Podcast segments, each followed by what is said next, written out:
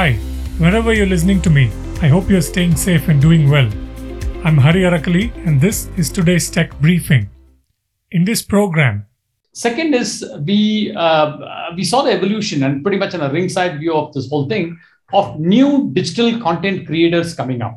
All these content creators who are on YouTube started to really figure out that they want to come out of YouTube and create their own. They were nursing their own TV network ambitions, brands ambitions.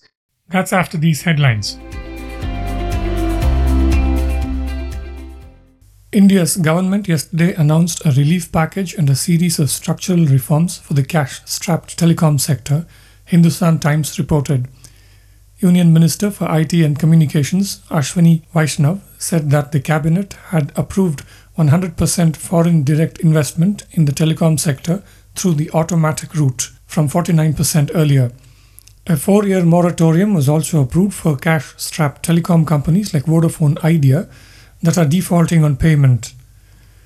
Microsoft now lets you remove passwords from Microsoft accounts entirely. Use the Microsoft Authenticator app, Windows Hello, a security key, or a verification code sent to your phone or email to sign into your Microsoft apps and services such as Microsoft Outlook, OneDrive, Family Safety. Vasu Jakkal, Corporate Vice President for Security, Compliance and Identity at Microsoft, said in a blog post yesterday. This feature will be rolled out over the coming weeks. You'll need to have the Microsoft Authenticator mobile app installed and linked to your personal Microsoft account. You can then go to account.microsoft.com and choose advanced security options and enable password-less accounts in the additional security section. Approve the change from the Authenticator app to go password free. Walmart is collaborating with Argo AI, a self driving technology venture, and Ford to launch an autonomous vehicle delivery service in Austin, Miami, and Washington, D.C., in the US, TechCrunch reported yesterday. The service will allow customers to place online orders for groceries and other items using Walmart's ordering platform.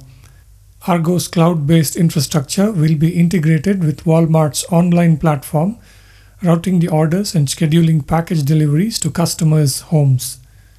Initially, the commercial service will be limited to specific locations in each city and expand over time.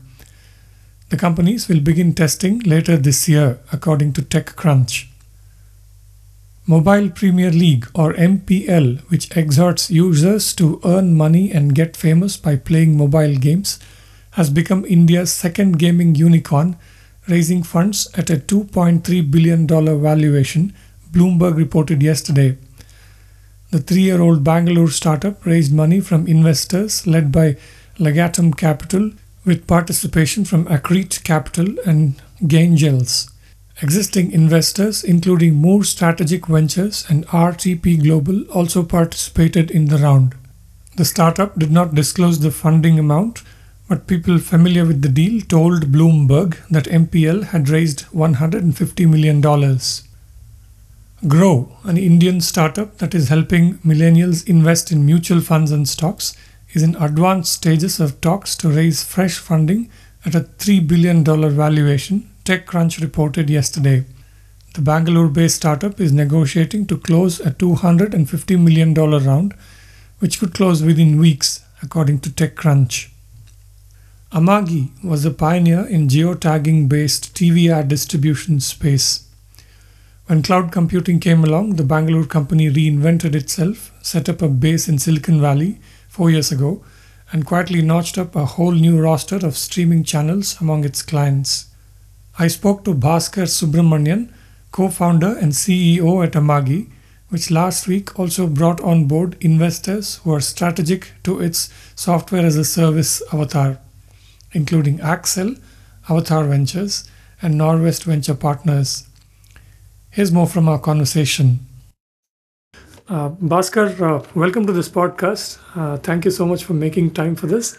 Of course, within the world of uh, the ad technologies, uh, your company is well known, uh, and and with of course many international customers and so on, in some of the biggest markets in the world.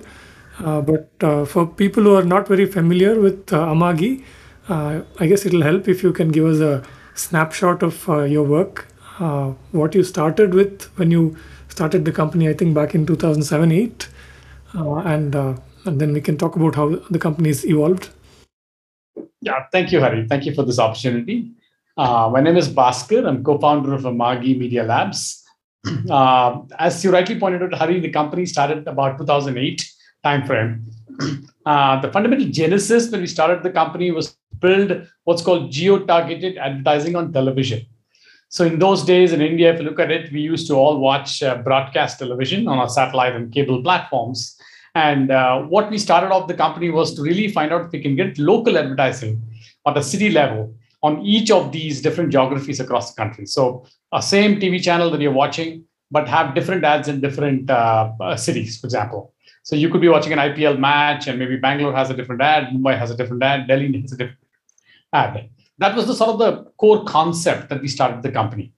Uh, but over the years, Hari, the biggest uh, uh, opportunities that we found out is as we started exploring international markets. In about 2015-16 timeframe, we fundamentally saw that the shift to a cloud-based operations, that is basically becoming the whole broadcast operations uh, becoming software-centric and virtualized and be able to move to the cloud was a phenomena that we kind of uh, looked at and estimated that that's going to happen. So about 2016 timeframe, we kind of pretty much uh, pivoted the company to build an end-to-end uh, platform which allowed TV channels, content producers, sports networks, news channels, and others to completely operate their media operations on the back end on a cloud infrastructure. I think that was the genesis of our whole um, uh, the change that we did in 2016.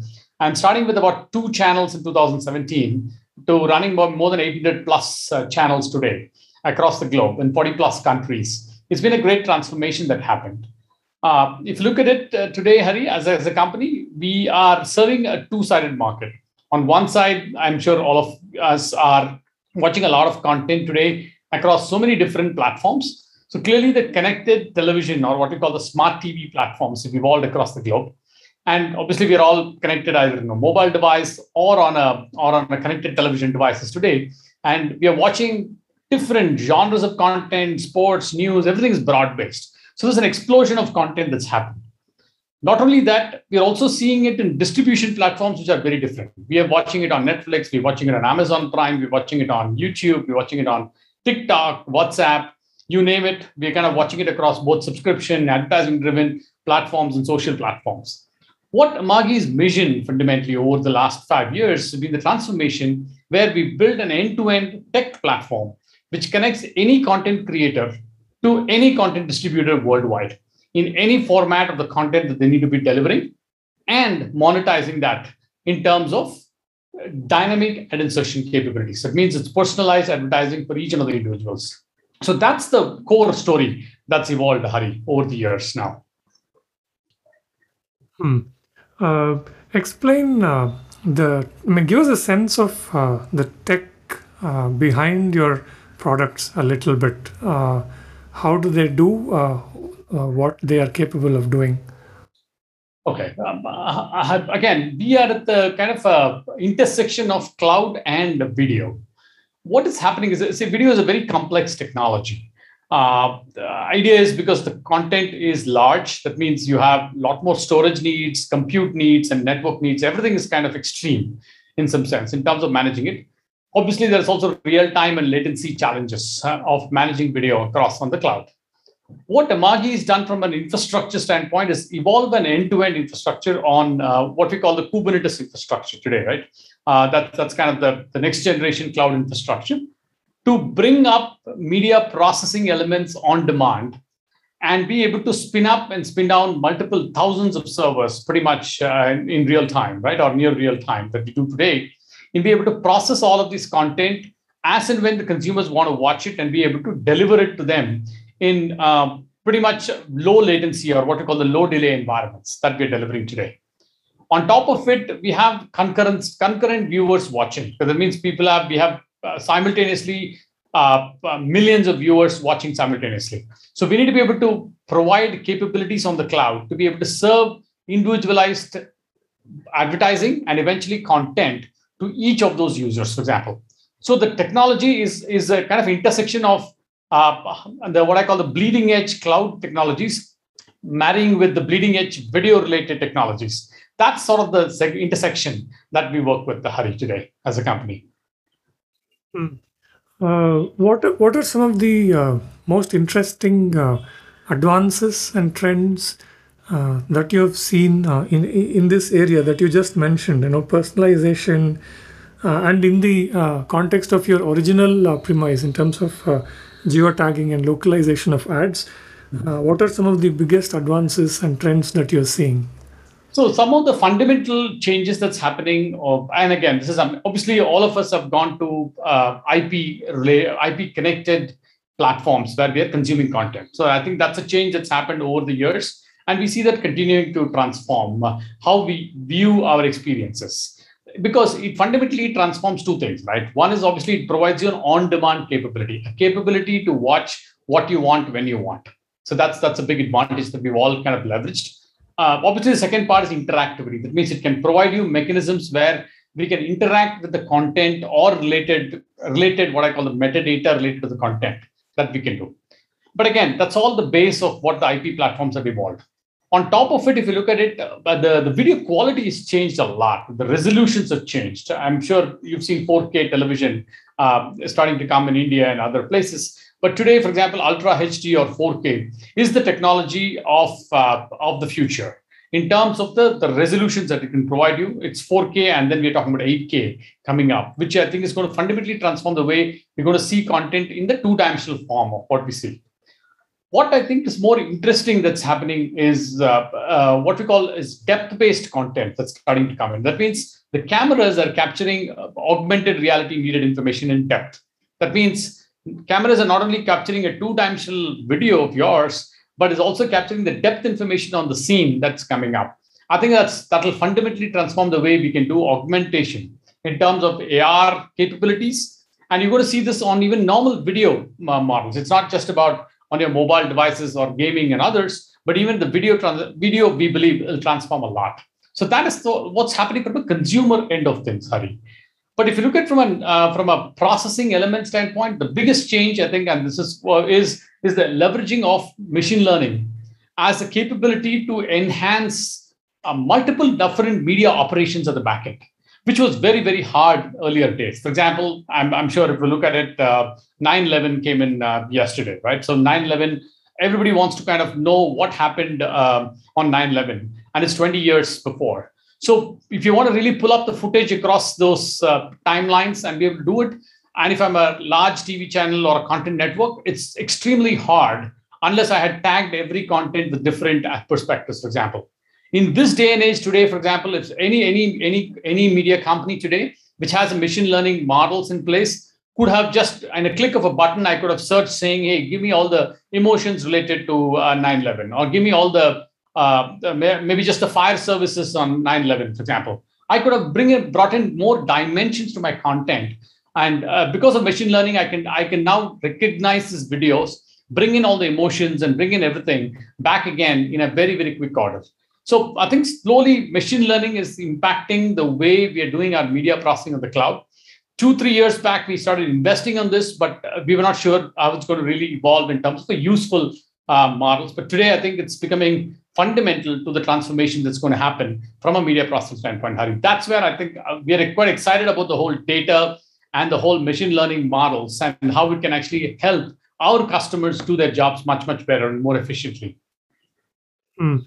Can you uh, get into this a little bit more uh, by giving us a couple of examples in terms of what uh, companies are already doing using Amagi's technologies uh, based on the information that uh, the machine learning programs are able to give them. Absolutely. So fundamentally, if you look at it, uh, video, uh, video and audio to that extent, right, has a lot more information. And if you look at any of our, uh, when you're watching on any OTT platform, you need a lot of what we call the metadata related to the content. That is, you want to know uh, uh, who, who, are the actors, you want to know the description, you want to know the storyline, you want to know the genre, or even subgenres you want to know you want to maybe look at a thumbnail which can kind of attract you. You want to have a promo of that particular trailer or something that you want to really watch.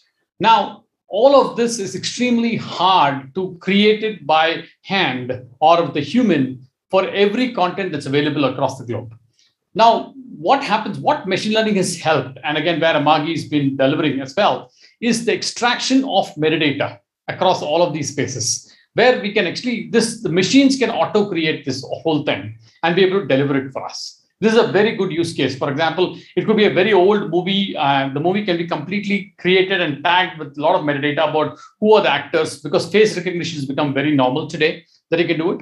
With speech to text, we are able to extract a lot more information about content.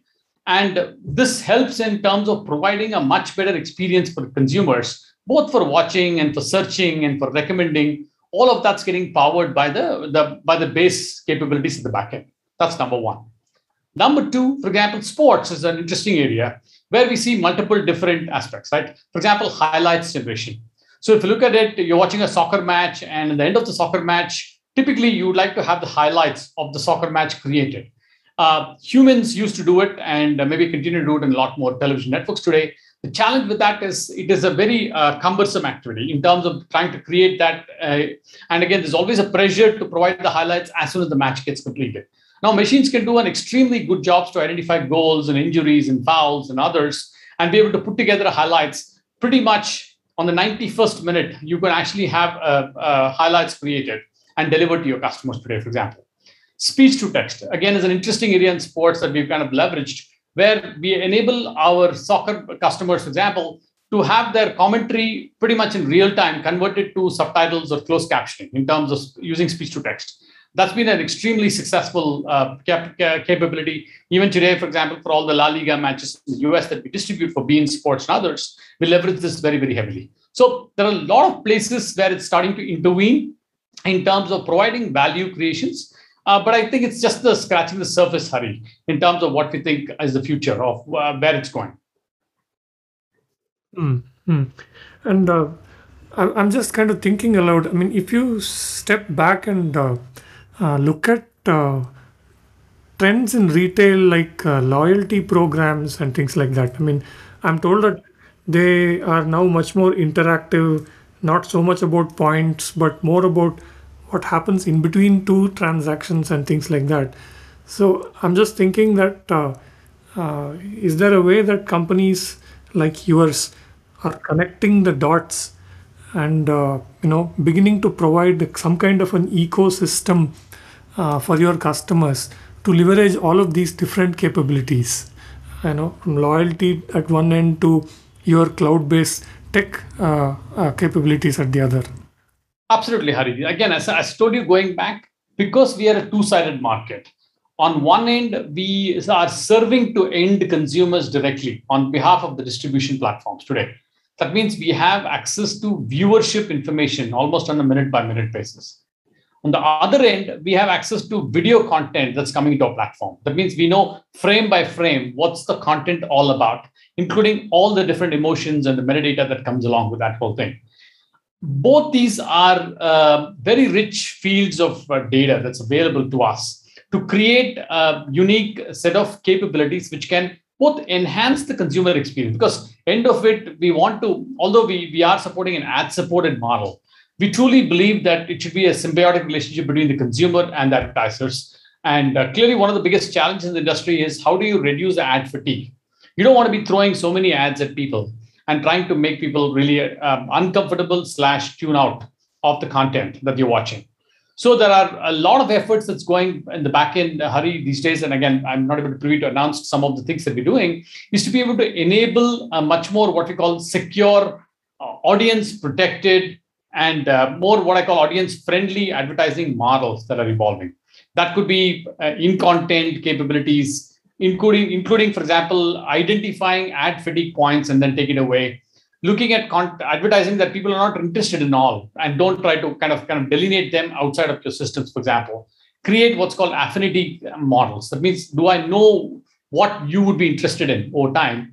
and try to use that as a mechanism to address it so that it becomes more relevant and more um, uh, more closer to what you would like to see, for example. So a lot of efforts happening on that front, Hari, uh, today.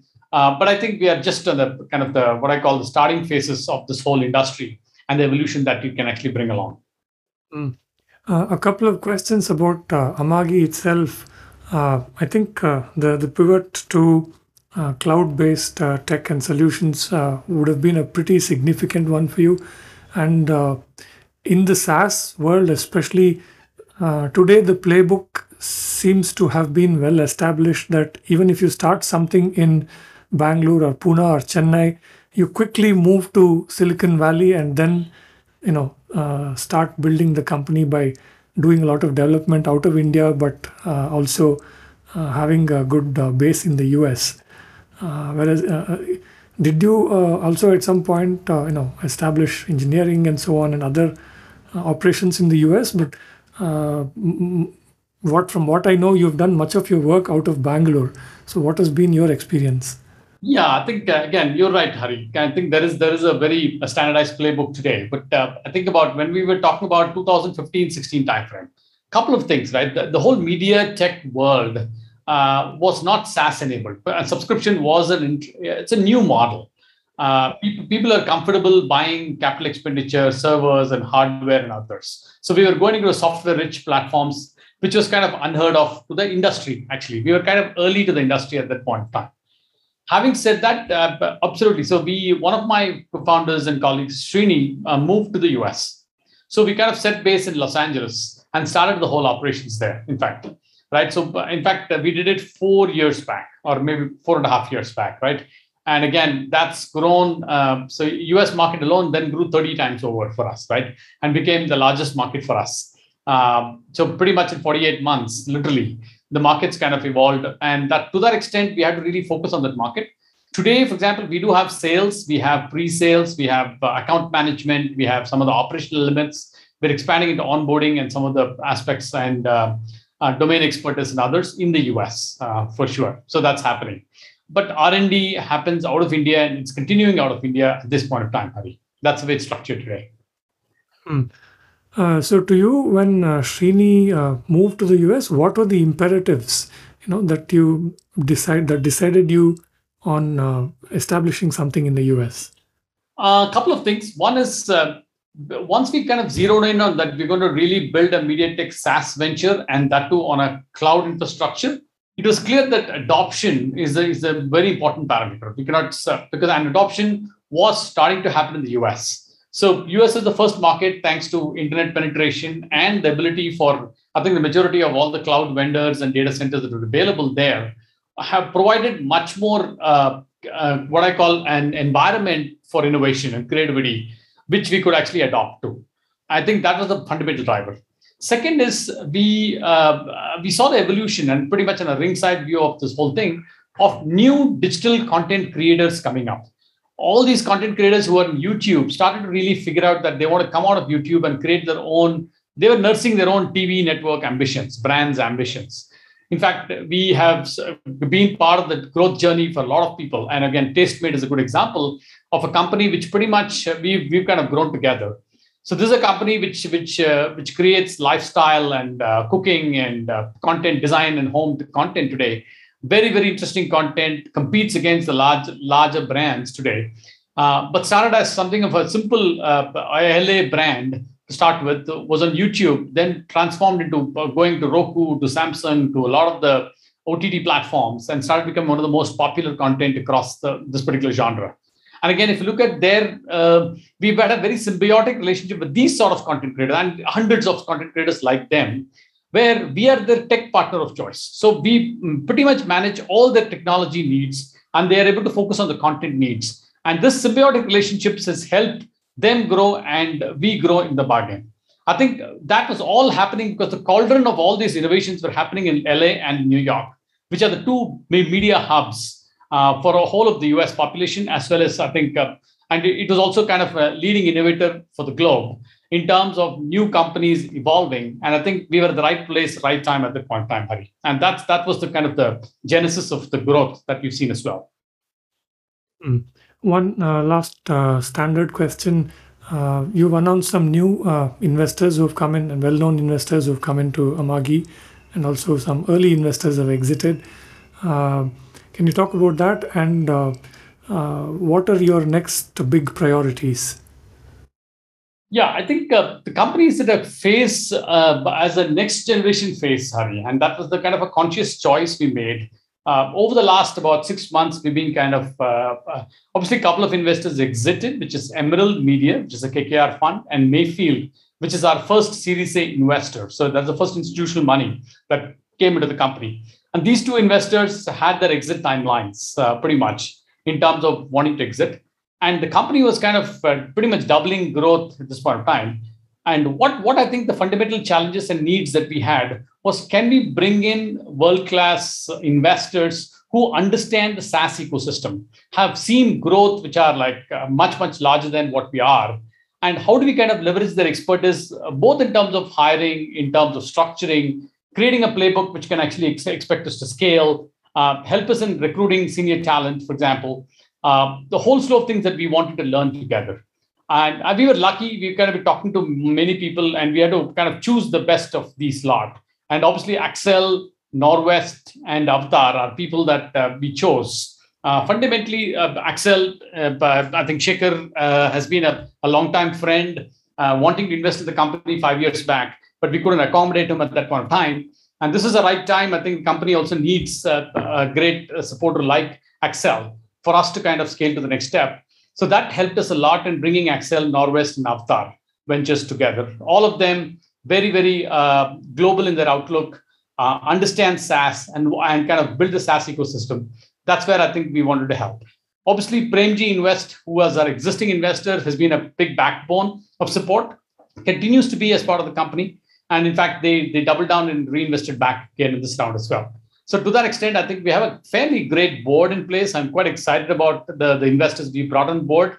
Um, already they're kind of delivering a lot of value for us as a company in terms of uh, introductions, in terms of bringing some sort of playbook aspects, in terms of structuring whole slew of opportunities. But again, I'm just waiting to kind of uh, leverage them much, much better than what I'm doing today. And that's excitement, Hari, for us. Okay, excellent. Uh, really interesting uh, conversation, Bhaskar, and wonderful to uh, you know get this update about uh, your uh, transformation. And i hope to keep the tra- conversation going. Thank you so much again for making time for this.